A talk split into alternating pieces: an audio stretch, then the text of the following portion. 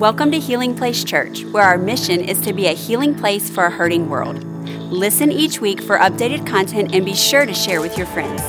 We hope this podcast is a blessing and a resource to you as you pursue God daily. But man, I'm just excited about tonight. I believe God's already doing something in here tonight. I don't know, can you guys feel it tonight? There's something in the air. Our Savior is here with us tonight, and I believe He wants to do something special. And I'm honored to get to be a part of that. You know, we've been in this The Choice is Right series. Has this blessed you guys? I know one thing has blessed me. It has blessed me. It's so crazy how God will create something like this in the middle, I guess, we're toward the end of the year, man, it's fall already, that is just right where you're at, you know?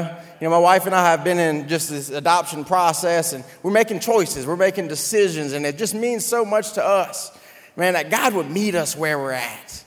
That God sees where you are. He knew that you'd be sitting in this seat here tonight. And he know you'd be facing decisions, you'd be making choices for your family. And he put this whole thing together. He put everything on pause and put this whole thing together to speak to you. And it's been such a great series, man. Pastor Mike has been knocking it out of the park. He started with the Where is your squad?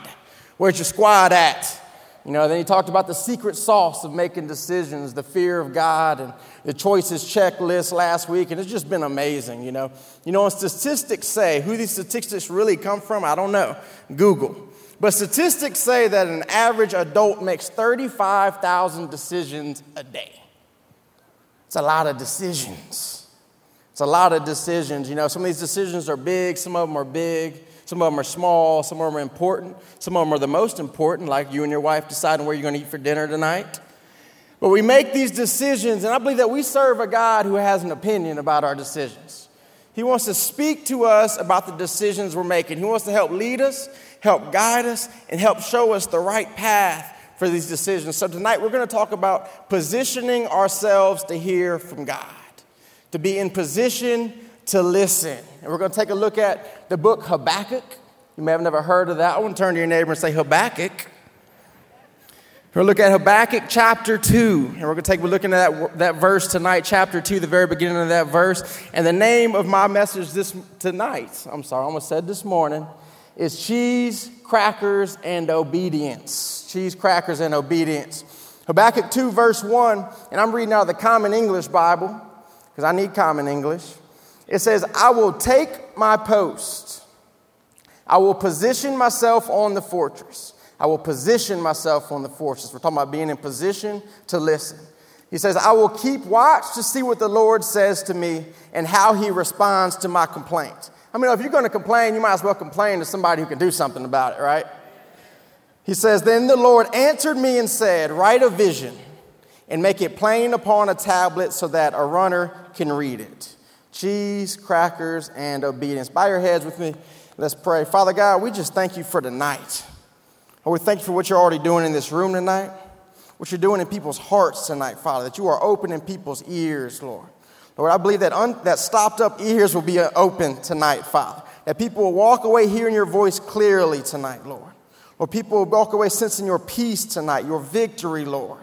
People will walk away in position, Lord. So, Lord, I just thank you for the opportunity to get to share your word, Lord. I pray that you speak through me tonight, that it be all about you, Lord. Lord, that you open hearts, you open ears to hear and eyes to see, Lord. Lord, we thank you in advance for victory for the saints tonight, Father. As you do it only you can do, Lord, that although Brees may not be here, Lord, that you never leave us. Lord, that your grace is sufficient. So, Lord, we thank you for that. We love you and we worship you in Jesus' name. Football, football. I grew up on football. I grew up, I was convinced at some point, how I got convinced, I don't know, but I was convinced that I was going to be a professional football player. Football was my life, it was everything. Actually, I don't want to, I'm kind of embarrassed to share this tonight, but I was actually a Dallas Cowboys fan back when prime time Deion Sanders was around. You know, I'm Saints now. This is before Christ, I'm sorry, before y'all cheer. But I was convinced football would be my everything until actually I received so many concussions by the age of probably 13, I wasn't even able to play anymore. But I remember in Baton Rouge, there was one team you could play football for. That was the team to be on. Pee Wee football, I was probably 10, 12 years old, and I finally got the opportunity to play for this team, the Vipers. And I was excited. I was fired up. I've been playing running back my whole Pee Wee career. Here I am, 10, 12 years, and I step on that field for the first practice, And how many of you guys know that there's politics in Pee Wee football? So I come on to this practice, I'm all excited. Coach is like, Chris, what do you play? I said, man, I play running back. He said, my son plays running back. You're going to play something else. And he looked at me, he said, you know what? I think you do great on defensive line. I'm like, all right, never thought about that. But he said, I need you to put a little weight on you. And they put a little weight on you, you go play defensive line. And, you know, he said, I want you to go home and I want you to eat peanut butter every night before you go to bed. So, you know, I figured, all right, peanut butter, I can do that. Put on a little weight. I'm probably to look like The Rock. You know, he's kind of big. I can handle that. Now, you know, we're talking about the power of position. There's also power in peanut butter. And what my coach did not know was that we had a lot of peanut butter at home. You see, most people heard of government cheese. Well, we had government peanut butter too. Commodity peanut butter. The white jar is just a black picture of a peanut. I don't even think they put nutritional facts on that stuff. And we had a pantry full of it. So, man, I got home and I got to eating peanut butter. I'm telling you, I was smashing a jar a night, easy. About a month goes by. I'm 10, 12 years old. I guess, you know, I'm only five, six now. I was probably only three foot tall then. I probably put on 25 pounds, 30 pounds, man. And, you know, all my clothes wouldn't fit me anymore. We're starting school. My mom says, hey, we got to go shopping. And because my clothes won't, my pants won't even button. And we're shopping. I'm like, hey, mom, I really like these pants. She's like, no, honey, you got to come shop over here. I'm like, mom, why do all the sizes have an H after them in this section? She wouldn't even tell me what the H stood for. My older brother, he's a tall, lanky fella. He ain't had no problem telling me what the H stood for. Man, he ragged me so hard. But see, I wanted to do whatever I needed to do to be in position. I've been given a position, and as followers of Christ, when Christ died on that cross, we've been given a position to walk in. We've been given a position to stand. I just read this verse this morning. It says, You know, the harvest is plenty, but the workers are few. It says, Many are few, but not, small amounts are chosen. And I think it's because we've been given this position, but so many people never walk in that position. You're talking about even Brees. Brees is out, he's not in position. Brees can't make the plays that he was created to make when he's not in position. He can't hear the plays that he was created to hear when he's not in position. And I just want to clarify I know when we talk about hearing from God, Talk about being in position to listen. We have so many preachers, and this has happened to me. When I first began this whole Jesus thing, man, I come in here and we hear so many preachers say over and over again, God told me this. God told me that. You know, I woke up in the morning and God told me this. And you're left feeling discouraged and you're like, man, does God pour milk in your Cheerios in the morning too? Because I know for me it wasn't like that. Man, I'd go days, I'd go weeks, sometimes I'd even go months without hearing the voice of God. And I grew so insecure, I was scared that I was going to miss it. I was scared that I was going to miss my move, I was going to miss my play, you know, I was going to end up back where I was before. But God, I've learned over the time that, see, it's not our responsibility to make God speak, but it is our responsibility to be in position to hear Him when He does. See, our God is too big to miss as long as we're in position. And see, being in position has privileges. I believe that being a child of God, as a follower of God, we have this unique privilege, the privilege of position. See, typically I find in life people are praying and pursuing five different things. They're pursuing purpose. People want to make sure they know that their life matters, that they're not living in vain. They pursue provision. People want to pay the bills, right? We got to pay the bills, keep the lights on. People pursue protection. You know, as a man, we're always pursuing protecting our family, making sure that our family is safe. We pursue progress. We want to be better than we were yesterday, hopefully. And we're pursuing peace. But see, I, see, I think as sons and daughters, this unique privilege is that we don't have to pursue these things. We don't have to pursue purpose. We only need to be in position. As long as we're in position, purpose will pursue us. You know, we only need to make sure we're in position with God. And if we're in position, provision will pursue us. You know, Jesus himself said, Look at the sparrows, look at the lilies. They do nothing, yet I clothe them and feed them. So, how much more will I care for you? See, we have this privilege of being in position. You know, Psalm 23 is one of the most famous Psalms that's ever been written by David. You know, most people know it. It says, The Lord is my shepherd, I shall not want. That's provision. It says, He makes me lie down in green pastures and He leads me along still waters. He restores my soul. That's peace. It says, He leads me along the right path for His name's sake. That's purpose and that's progress. It says, Though I walk through the valley in the shadow of death, I shall fear no evil, for your rod and your staff comfort me. That's protection. It says, You are preparing a table for me in the presence of my enemies. That's just good.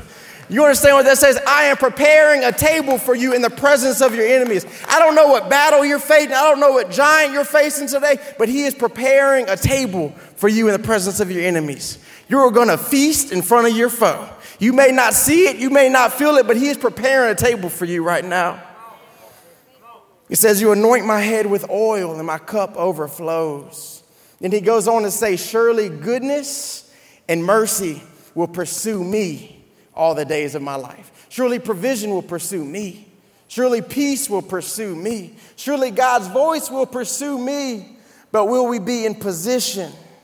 See, I think David was able to say this because he knew a thing or two about position. He starts this whole verse out, this whole chapter out saying, The Lord is my shepherd. David was a shepherd. David knew that if a sheep follows behind that shepherd and he's in the right position, that shepherd's to lead him in the right way. That shepherd's to speak to him and direct him and guide him. You know, we look at the story of David, who became the greatest king of Israel in all of history. He started out as a shepherd, he started out taking care of sheep. We never saw David chasing after the throne. We never saw him pursuing fame. We never saw God give David step by step directions into being king. As a matter of fact, if you look at the Bible, David was not even in line to be king. Saul's son Jonathan was in line to be king, but David was in position. See, when you're in position, God will put you in places you didn't even know you were possible. So today we're going to talk about three keys to being in position to hearing God's voice. I know we, it's a big Bible. Bible's got a lot in it. But I really believe that God put these things on my heart, and if we can get these three things right, we'll hear his voice. We'll walk in peace. We'll walk in provision. We'll walk in purpose. We'll walk in progress. So we're going to look at Habakkuk 2 1. It says, I will take my post and I will position myself on the fortress. If we're going to walk in position, church, we've got to be planted. We've got to be planted in God's house. You know, a seed, until it's planted, is only potential. Man, if I have a seed for the most beautiful tree there is right now, the biggest, most wonderful tree, I can sit there and take this seed and I can pray about it from blue in the face. I can read about it. I can go get every book about this tree. But it's not until that seed is planted and I let that soil do what that soil was created to do. when that seed begin to blossom? Will that seed begin to bear fruit and begin to resemble all that it was created to be? We've got to be planted. See, there's power in being planted. Even a weed, if it's planted long enough, can become something. Man, when I walked into this church, I was nothing but a weed. I had nothing to offer, but I planted myself here. I planted myself here, and God, in the past nine years, has made something out of my nothing. But we got to be planted. And I'm not talking about casual participation. I'm not talking about you walk in here whenever it's convenient. I'm not talking about when, as long as it's not raining, you're going to be in church. I'm talking about you know somebody. I'm talking about somebody knows you. I'm talking about somebody knows where you're living at. And I ain't talking about your street address. I'm talking about you got somebody with some spiritual authority in your life. Somebody that's been doing this for a little while. Somebody that knows what you're struggling with. That they know what you're believing God for, what you're trusting God for. Somebody that'll lift your hands when you're tired. Somebody that'll tell you when you don't feel like coming to church, no, boy, you need to get in church. Man, we got to get planted. We've got to get planted. We got to people. And I think one of our tendencies for church, and it's sad because this is the one place that we should be real, is we want to be planted upside down in church. You know, we want everybody to see the pretty stuff. We put on our church voice. Even though you know you was fighting in the car, you walk in here, you put on your church voice, put on your church clothes. But man, this is the place that you should be the realest. Man, God wants all of you. He wants the dirty stuff, the nasty stuff, the stuff that you don't want anybody to see. And if you just get planted upright, man, God will use the soil and his people to speak into your life. He will use his people to water you when you need to be watered, to prune you when you need to be pruned. You know, we push small groups so much, and it's not because we're trying to get church participation, it's because there's power in small groups. He will use people to bring you a word. Now, I know personally, uh, I guess a couple weeks ago, my wife and I, we've been in this adoption process. And how many know whenever you're going the right way, the enemy's going to come at you with opposition? And I don't know what it is, but you know, we've been stepping this thing out, and all of a sudden one morning I just woke up and there was a spiritual attack. I mean, it was like the enemy was on me, and I was reading my Bible. You know, I was praying in tongues. I believed praying in tongues. You know, I was doing everything that I possibly knew to do, and I just couldn't shake it. I'm telling you, I don't know what this was, but it was, it was supernatural. You know, the word says we don't fight against flesh and blood, but against the enemy. We can fight against spirits and principalities of darkness. And I was in this fight, and I was so discouraged, man. I was to a point where I was ready to quit. I was ready to quit this adoption thing. I was ready to quit this preaching thing. I was ready just to quit. And it wasn't any specific incident that happened or anything like that. But how many you know 14 years ago, when I was very far away from God, in and out of jail, I was homeless. Man, I was living a life of crime, just getting in trouble. My mom began a small group, a little prayer group of women to pray for me. And these women sat around and prayed for me for years. So, fast forward seven years ago, I get saved. You know, I'm serving at our North Baton Rouge campus, and a lady comes up to me and she says, Hey, I feel like God's giving me a word for you. I'm like, All right, all right. You know, you never know somebody says, I got a word for you. Like, you prophesying, you prophet lying. I don't know. You get a little question, you know, I don't really know you like that. So this lady gives me this word, and man, it spoke to me right there. But if I'm being honest, it didn't really make too too much sense of where I was at. So actually, two days later, this lady comes up to me again. She goes, "You didn't know this, and I, was, I didn't know this when God gave me this word. But I was in a prayer group with your mom seven years ago, and we prayed for you every single day over the phone." So fast forward a couple weeks ago, I'm striking, I'm fighting, I'm struggling, I'm in this battle, and I felt like God laid on my heart Go find that word Miss Malia gave you. Go find that word. So I went digging in my stuff, and luckily I kept it. And I'm telling you, this word from seven years ago spoke exactly into the situation that I'm in right now. And I'm telling you, when I began to read this word out loud that God had given her for me, man, chains began to fall off me. Discouragement began to fall off me. Anxiety began to fall off of me. See, God could be trying to bring you a word right now. He could be trying to bring you a word. He could try to bring you an answer, a solution, some guidance in your decisions right now. But if we're not planted, we can miss it. You know, I just think, what if, what if I hadn't come to church that day? What if I would have missed out on that? Where would I be right now? Because I'm telling you, church, I was ready to quit. Man, there's power in being planted. We can't wait till we're parched to be planted.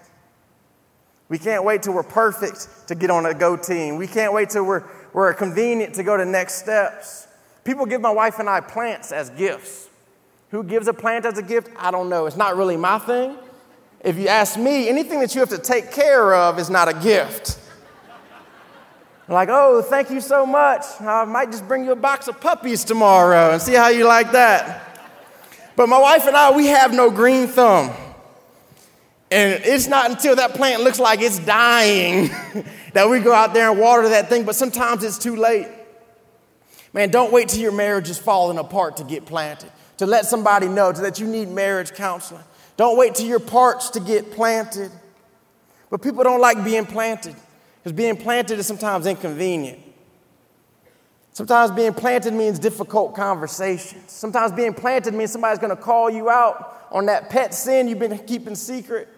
Sometimes being planted means you're going to have to work things out with people around you, or maybe you got to work some things out with yourself. Being planted isn't always convenient. Sometimes being planted means you're going to have to forgive somebody that didn't even apologize. Sometimes it means you have to apologize somebody you don't want to apologize. But see, even Jesus himself was planted. And three days later, that stone was rolled away and new life came out of that ground. See, when we're planted, that old shell begins to fall off like a seed and new life comes out of us. Those old habits begin to fall off. Those old voices begin to fall off. Those old anxieties, that old depression begins to fall off. And conflict becomes a catalyst for new life. See, there's a reason that throughout the Bible, God uses this horticultural analogy throughout the whole thing. It's because he doesn't grow people by traveling them, he grows them by planting them. Dead things travel, they're called tumbleweeds. And I'm telling you, the enemy will always try to convince you to uproot yourself from what God's doing in you here. He will bring somebody along to bring some offense. He'll bring a day that you don't agree with what was spoken on. He'll bring something along and try to uproot you and move you somewhere else to start over the process that God started in you here. And he'll try to convince you that you deserve better. You didn't deserve what that person said to you. You deserve better than that. This church isn't meeting your needs. I'm telling you, that's the most biblical, unbiblical, selfish thing I've ever heard in my life. Because we're called to be the church and we meet the needs of the world. But he'll try to come against you and try to convince you that the grass is greener on the other side. You know, when I first graduated Bible college, my wife and I, six years ago, you know, I, I was, I, I figured I was called to preach the gospel. And some of you guys are probably doubting that right now. But I knew I had a calling on my life. This is all I had was church. You know, I came out of rehab, I had nothing. I was barely allowed to sleep at my mama's house. So I went and did this whole Bible college thing, and you know, obviously I needed some humility in my life. But I was convinced that if anyone in my class was gonna get hired, it was gonna be me. I was getting all the opportunities. I got the Jordan Gotro scholarship. I'm coming on staff at this church. Guess what? I didn't. Man, and for four years, I saw no opportunity. But I just stayed here and served. And you know, I began to get calls from other churches. I got two different calls from churches. One of them was asking me to go be a youth pastor up in Tennessee. I got a call from a church around here.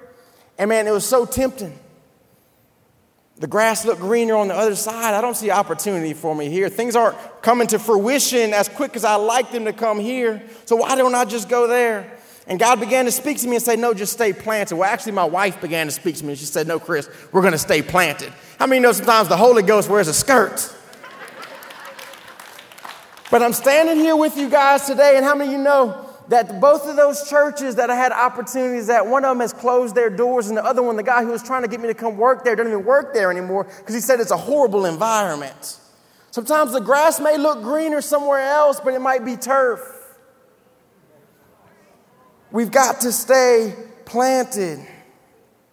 Man, I think of David, his own dad didn't even see enough potential in him for him to be in the room when the Samuel, the prophet, came by to anoint the next king. But he stayed planted. He just stayed there in his dad's field, tending to those sheep, serving, not to be served. But he just stayed planted where God had him. And guess what? They called him in that room. You know, Samuel said, Don't you have any more kids? Don't you have one more son? Oh, yeah, I got the one out back. Even if you're not hearing God's voice, you stay in position. He'll call you inside when He needs you to be inside. He'll speak to you when He needs to speak to you. You just got to be stay planted. See, tough seasons don't last, tough people do. And if we stay planted, today's struggles will become tomorrow's strength. Today's fights will become tomorrow's faith. But we've got to stay planted. Even when you don't see the fruit that you thought you'd see. Even when God's not speaking to you the way that you'd hope He'd be speaking to you. Even when He's not bringing things to conclusion as quickly as you'd like, stay planted. Habakkuk 2 1, it says, I will take my post, I will position myself on the fortress. And he says, I will keep watch to see what the Lord says to me. Our second key to positioning ourselves to hear God's, to hear God's voice is presence. He says, We keep watch to see what the Lord says to me. And I know if you've been coming to church for any duration of time, you hear it over and over again read your Bible and pray. Read your Bible and pray. Read your Bible and pray. And it's because it's that important. I mean, it is everything. It's the game changer. It is what God sent His only Son down here to die on a cross for so that He can have communion with you and have relationship and communicate to you in His presence. It changes everything. We got to get in His presence. But I think a lot of times our tendency is to look at it as a task. And I think it's got to be more of a practice. We've got to practice the presence of God. We've got to give Him room to speak in. Got to give him time to speak in. I think a lot of times we look at it as a task and we're like, I'm just going to read my Devo and I got these five things I need to pray about. And you read your Devo and then we pray about these five things and you're like, all right, God, peace. And God's like, I didn't get to say anything. How many of you have ever been at lunch with somebody and they talk the whole time and they're like, oh, I got to get back to the office. And we're like, oh, okay, I haven't even got a word out. I wonder if sometimes God feels that way about us. Man, we got to give room for God to speak. Sometimes we got to turn our own volume down. Sometimes we got to turn volume of the things in our life down. We got to turn Facebook down. We got to turn the opinions of our friends down. And we just got to sit in His presence and give Him room to speak. And this looks different for everybody. Man, one thing that God's really been doing to me, I've been just running. Maybe He finally found me in a place where I'm so out of wind that He can actually get a word in. But for me, it's been running and just giving God an opportunity. Some of y'all are like, man, I already knew I picked the wrong church. I ain't running. But it might be sitting in a deer stand. It might be, I don't know what it is for you, but man, just ask God, open my ears, open my eyes, read a verse, give him time to speak. Man, one of the things that's been a game changer for me is somebody told me, hey, just turn the volume down in your car and just ride with nothing playing. And I guarantee you, God will begin to speak to you about some things. Give him room to speak. He wants to speak, He desires to speak to you. He created you to be in communion with Him. You will always be lacking, you'll always be missing it unless we're in position to hear. We've got to be in position to listen. Man, you've got to give Him a chance to renew our minds, to change our hearts. You know, Psalm 139, David said, Search me, O God, and know my hearts. Test me and know my anxious thoughts. This is the dangerous one. Point out anything in me that offends you and lead me along the path of everlasting life. Point out anything in me that offends you. Have you ever asked God that question? Point out anything in me offends. Don't get me wrong, guys. I know I work at a church and some people call me pastor, but man, my flesh can get just as crooked as yours. There's times where I can get just as selfish as you can. There's times where I can talk to my wife just as crazy as you can. My wife can get me back in line just as quick as yours can. But see, I've just got really good at practicing the presence of God and realizing that I'm a broken man and I need God to speak in. I need to give him an opportunity to bring his presence, to bring his peace. See, I come to the conclusion that there's two dogs that live inside of us. There's a dog that is the spirit, and there's a dog that is the flesh. And whatever one we feed more, we'll live. We live in no shortage of voices. Everywhere you go, there's an opinion. Everywhere you go, somebody's got advice. Turn the volume down, turn the volume up on God. Open your ears, allow Him to speak in. See, when I get in God's presence, I'm reminded that no matter what I'm facing, it's no match for Him. I'm reminded that He's able to speak peace to my hectic soul when it seems like the whole world is spinning crazy, he's able to bring peace in his presence. He's able to speak peace to that situation. I'm reminded that true wealth is never found in my bank account, but it's found in those around me. He's able to bring me back to perspective, and I'm reminded that his grace is sufficient for my failures, and that his mercies are new every morning. For there is no condemnation for those in Christ Jesus. But I'm also reminded who I'm called to be. I'm called to be holy because he is holy. How many of you know God will call you out? I've come to the realization that God is way more concerned with who you are than what you do. Don't get me wrong, He's got a plan for your life, but being in position is more so about being the man He's called you to be in order to do what He's called you to do. So maybe you're in here and you've been listening, you've been trying to listen to God for a five year business plan to become a millionaire. It's okay, it happens a lot. Let's be real. We pray these prayers. Or maybe you've been in here and you're like, God, speak to me. Which one of these girls are going to be my wife? Is it the one who praises like this or the one who praises like this? Just speak to me. And you don't hear anything, but maybe it's because he's trying to speak to you about how to become the man or the woman that can run a million dollar business for the glory of God and not your own. Or maybe he's trying to speak character into you, how to be the man or the woman who can take care of his daughter or his son. See, I think a lot of times he's speaking to us but we don't even want to listen. It's not what we're listening for. God will challenge you because He knows if He doesn't challenge you, it won't change you. He's in the transformation business. But we don't want a God who challenges us. We want a God who pats us on the back and says, you know, it's okay that it's okay, that little sin right there is okay as long as you're not doing this one. Or he says, you know, I'm fine with all of your habits, your tendencies, and your way of thinking. But, church, that's not a God. That's a bad friend. He will challenge you in His presence, He will challenge you through His people. But we've got to remember that He's just trying to position you. He's just trying to position you, is how He speaks. So we stay planted and we practice His presence. He wants more for you than you want for you. That's a big statement. God wants more for you than you want for you. We just need to trust Him. He's just trying to position you. Our third key to position ourselves to hearing from God. Habakkuk 2 2, it says, Then the Lord answered me and said, Write a vision. Then the Lord answered me and said, Write a vision and make it plain upon a tablet so that a runner can read it. The Amplified Version says, So that the one who reads it will run. So write a vision plain upon a tablet so that the one who reads it will run. Our third key to continuing to hear God's voice is our response to his speaking. When he speaks to you, will you run with it or will you sit on it? When he speaks to you that you need to go through next steps because he's got more for you, will you run with it or will you sit on it? When he speaks to you and says you need to apologize to so and so, will you run with it or will you sit on it? When he speaks to you and says you need to go forgive your dad who was never there, Will you sit on it or will you run with it? Because I'm telling you, church, this Sunday, and across our country, millions of people are just sitting on what God's called them to do. With all that potential inside of them, with all that God's trying to do, and they're just sitting. And it's not because of God's lack of speaking. We can get these first two right, but if we miss the obedience part, our third key is obedience. Will we be obedient to what He speaks for us to do? If we get obedience wrong, we miss the whole thing. See, our level of obedience will determine our level of opportunity. It will determine our level of peace and it will determine our level of victory in life. Because God does not co sign on what does not cooperate.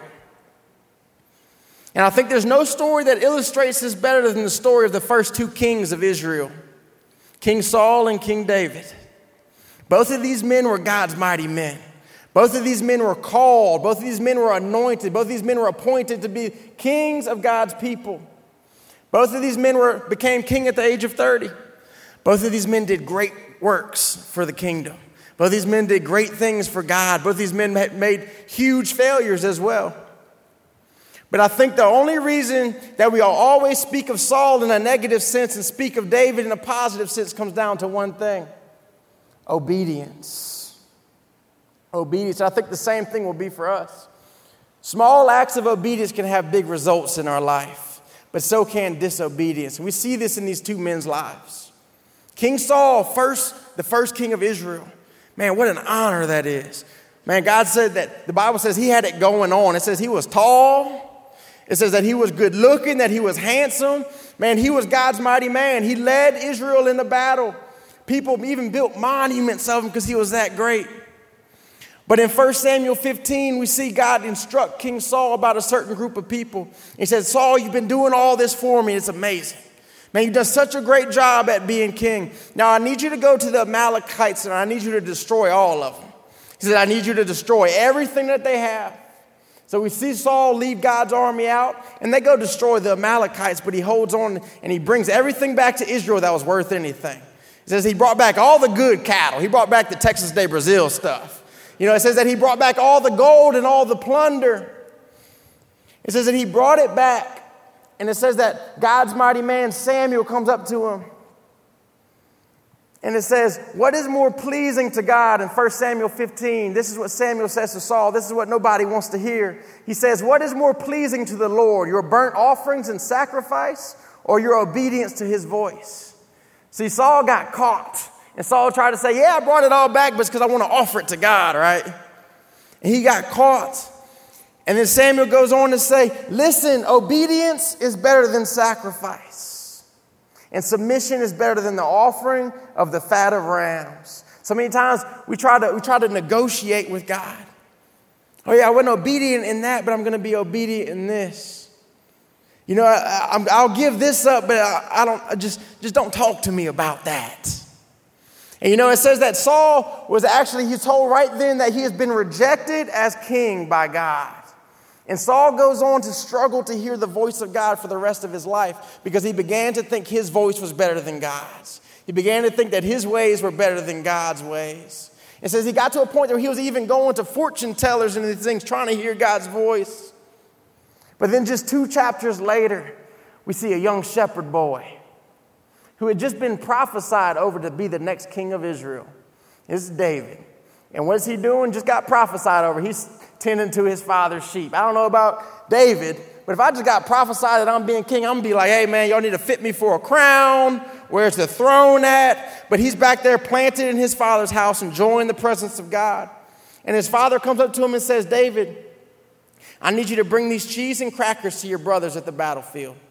15 mile walk. Mind you, these are the same brothers that he was just anointed to rule over. I don't know if y'all have brothers, but I grew up with brothers. If I just got anointed to be king, I ain't bringing no cheese and crackers to my brothers 15 miles away. But yet we see David walk in obedience. We see him obey his father, and he walks the 15 miles, and he has no clue that just walking and bringing those cheese and crackers would be what brought him before Goliath. The giant that he would slay, that would trigger a series of events, would eventually get him a job in the kingdom, which would eventually open up the door for him to be king. Man, this story's so good, but it all starts with cheese, crackers, and obedience. It all starts with a small act of obedience that positioned him with what God was already trying to do. See, obedience will open doors that experience never will. David was a shepherd boy, he took care of sheep. He had no experience being king, he had no experience fighting giants, but he walked in obedience. See, sometimes God's trying to do something so big in our life, but our disobedience is what's holding us back. He's trying to position us before kings, before prosperity, before provision, before protection, but we're complaining about cheese and crackers. Some guy's trying to speak to us about what's next, what he has next for you, but you're not in the place that you're supposed to be in because you weren't obedient in the last thing he spoke to us about. I know it because I've lived it. The band can go ahead and come up. Man, months ago, I began to feel God begin to tug on my heart about giving up a couple things. And these things weren't necessarily sinful, they weren't bad by anyone's means. They're probably, I mean, that doesn't make any sense. But God began to speak to me about these things, and one of them was Instagram. And you guys can laugh at me. I know there's some older folks in here that don't care about Instagram. But God began to speak to me about giving up Instagram. And I wrestled with it for a little while.